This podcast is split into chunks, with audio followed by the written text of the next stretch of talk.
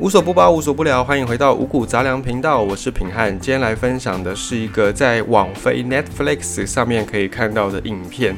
那这个影片有人把它做一个简单的分析，那我觉得它的标题蛮耸动的，在国外有人用专文来去分析这个影片。这个纪录片名字叫做《智能社会》，看上去好像是一个，好像在跟我们描述未来科技可以让人类生活多方便、多美好、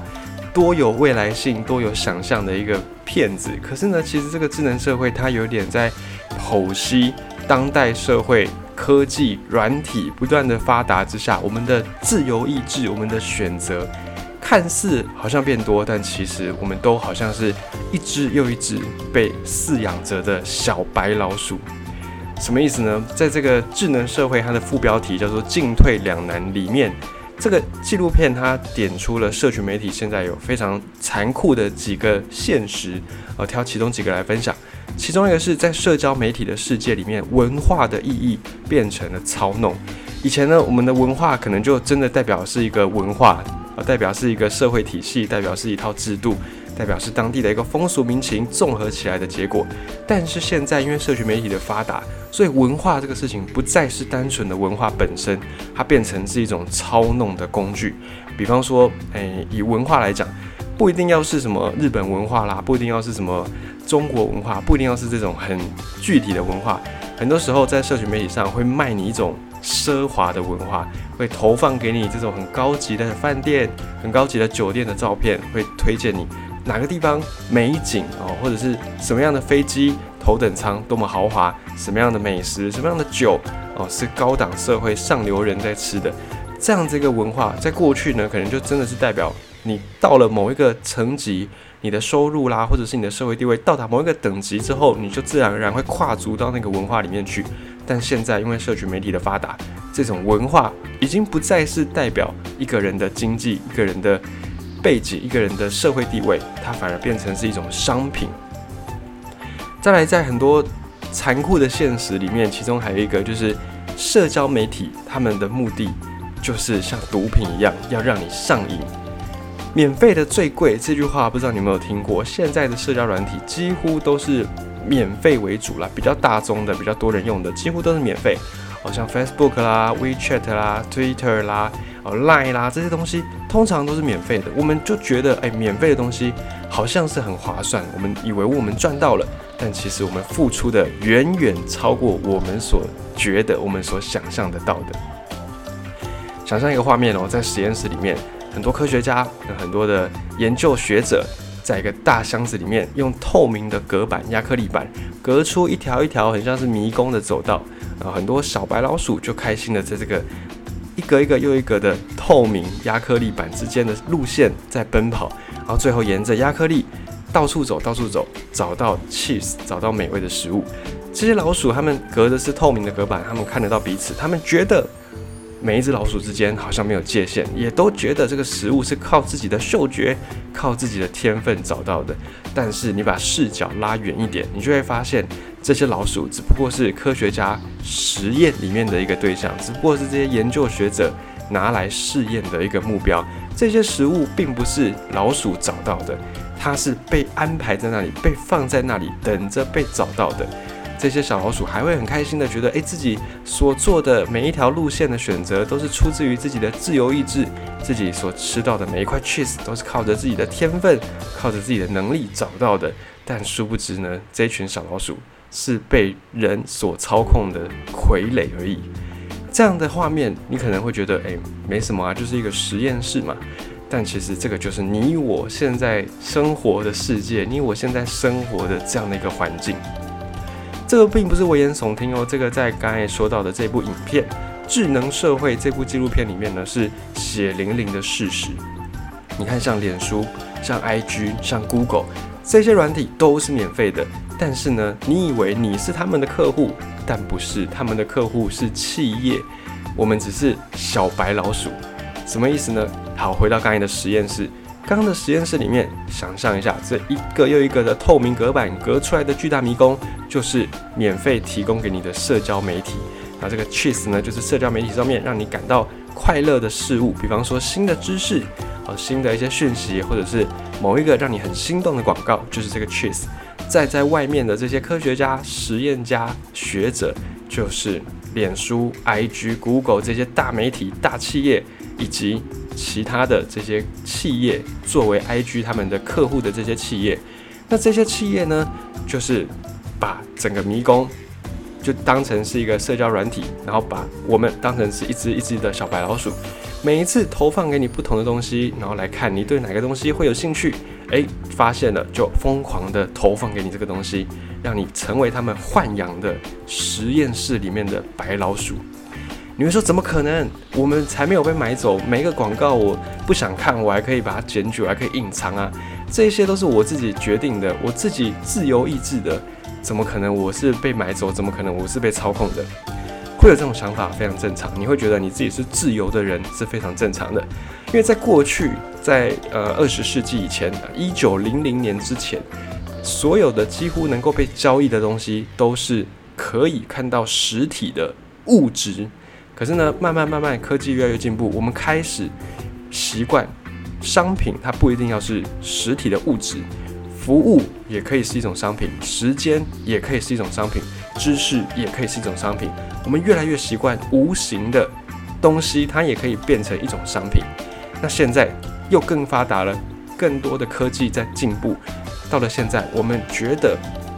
商品已经不再是这种无形的东西，甚至深入到每一个人的思想、每一个人的意识里面。具体来说，个资这个我们都很熟悉，个资法啦，或者是什么个资保密，这个我们都已经被社会啦、被新闻给教到，算是蛮懂的了。我们都知道不要把随便自己的资料外露出去。可是你有没有想过，为什么不要随便外露你的资料出去？外露资料，比方说，哎，外露手机号码，手机号码这个其实并不是说外露出去，怕别人半夜打电话起来叫你去上厕所，或者是来骚扰你。并不是这个，也不是说你的地址外露出去，然后就会有广告的那个广告商就对你家的地址投放广告，也不是这样。这个如果只有这样子的话，那这个问题还算好解决。但是个资被卖、个资外流，它真正的意义是，这些科技巨头它收集到你的个资，它会按照你个人的一些喜好、偏好去拿到他们想要的这种大数据。它已经不只是卖你广告，他甚至还知道你喜欢什么东西，投你所好，他直接从你的意识里面获得他们所需要的数据，然后再按照每一个人不同的样板、不同的模板去打造客制化的广告。举例来讲，白话一点讲，你有没有发现，每当你用手机也好，用电脑也好，你搜寻了某一个关键字，比方说，哎，今天这个手表坏了，我想要买一只新的手表，你只要打手表，好，这个关键字。不管你最后看了什么网页，不管你最后有没有买，这个都不管。当你一旦 key 了这个关键字进去，再来你去到 I G， 你去到 Facebook， 你去到 Google， 你去到任何一个社群媒体上，你就会发现，它跳出来的广告都是跟手表有关系的广告。那如果你今天换了一个，比方说你觉得机车啊、呃、有点老旧，你想换一台新的，你 key 上机车这个关键字，好，不管你最后搜寻到哪个网页，不管你最后有没有买，你会发现，当你离开了机车这件事情之后，机车的广告就会铺天盖地的出现在你所有能够碰到的网页上面。所以这个是个资真正的意义。如果只是电话号码外泄，如果只是地址外泄，被投放广告，被骚扰，这个都还算小事。最可怕的是这种关键字，让这些大企业知道，他们就知道你正需要什么东西，你正在找什么东西，他就不管三七二十一，所有有关的东西全部都塞给你。这个已经是防不胜防，而且你根本挡不住，不像是那种 A D block， 不像是广告阻挡器，这种东西是挡不掉的。所以个资在现在这个时代的意义就在于，我们每个人的喜好，我们每个人的一举一动，在网络上的一举一动几乎已经没有任何的隐私可言。而且在这种免费软体之下，我们会觉得好像我们不花一毛钱就可以使用这些非常方便的软体，好像我们赚到了，但其实不是，因为这些大企业他们做这些软体本来就不是要提供给你用的。好，或许一开始可能是像 Facebook， 马克·祖克伯他一开始要做这个事情，他是在学校确定是为了要交换一些人际的关系、人际的资讯，一开始 Facebook 真的是要拿来做这种人际的交流社群的媒体，但后来发展到现在，它现在已经不是单纯的社交软体，它反而提供给更多的这种大企业一个广告的平台。你会发现 Facebook 上面的广告你挡都挡不掉，你没有办法下载任何的东西来去阻挡这些广告不要出现，你只能够当它出现的时候一个一个手动的去按隐藏广告去检举，但是徒劳无功。你封锁了十个一百个广告，还有后面一千个一万个广告永远都在对你投放，永远都在对你出招，这个已经是没有办法避免的。而且当你使用免费软体，你就没有办法去要求不要显示广告，因为你是免费的使用者，你根本没有对这间公司做出任何的贡献，他们完全不需要去管你的意见。所以这个是目前我们所面临到的，科技这种东西越来越倾向于寡头寡占，甚至是垄断这样的一个局面，我们没有办法去决定。你会说我不用这一家哦，我不用 Facebook， 我用 Twitter 啊，或者是我用Instagram 啊，或者是我用 WeChat 啊，可是这些大公司、这些科技巨头都一样，而且还更可怕的是，他们还会互相并购。像 Instagram 本来它是独立在 Facebook 之外，它是另外一间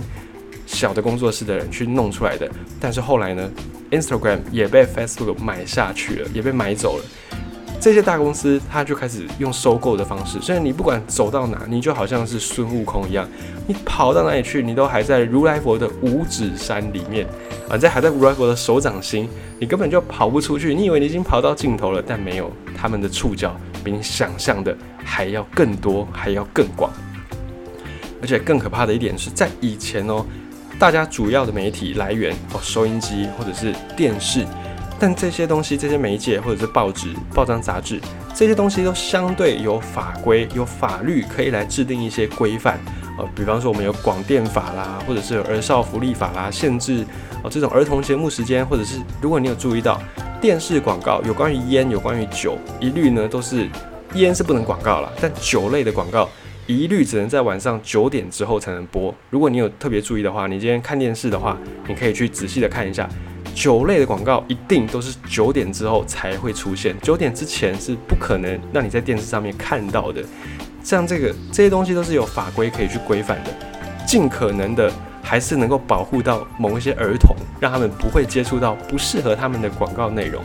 可是呢，在网络上这些东西完全没有规范，网络的速度太快了，快到法规根本追不上。你想哦，一个法律要定定，不是说哎、欸、好，我们几个立法委员来开会，好，我们讨讨论完 ，OK， 好，讲三次，三读就通过，并不是这样子，并不是一天两天的事情，动不动呢一部法案要制定，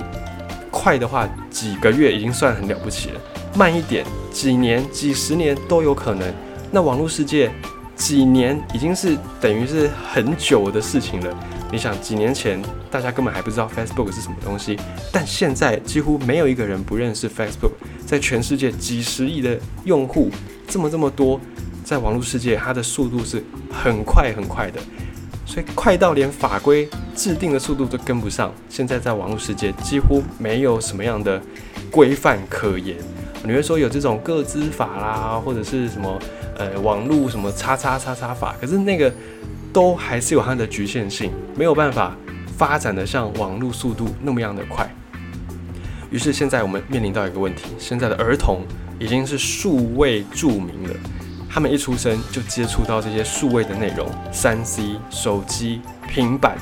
反正反而还有很多小朋友可能已经没有看过电视了，已经不知道电视是什么东西了。对他们来说，手机才更为熟悉， 三 C 更为熟悉，平板是跟他们更相关的。电视啊，这个、呃、收音机啊，这个都已经是过时的东西了，没有人在看了。对这些新一代的小朋友、新一代的儿童来说，他们可能从大脑的深处很小很小的时候就开始在接触这些网络上的千奇百怪的内容，无所不有、无所无奇不有的广告。那这些在他们价值观还没有形成一个相对稳定的价值观之前，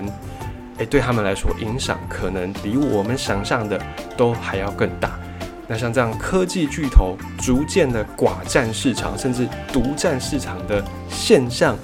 对未来来说，对我们这些平民百姓来说，可能不是一个这么好的发展，可能不是一个这么好的趋势。更多的有关于这一个领域的内容，你也可以再去 Netflix 网飞这个影片网站上面去找这一部《智能社会》来深入了解。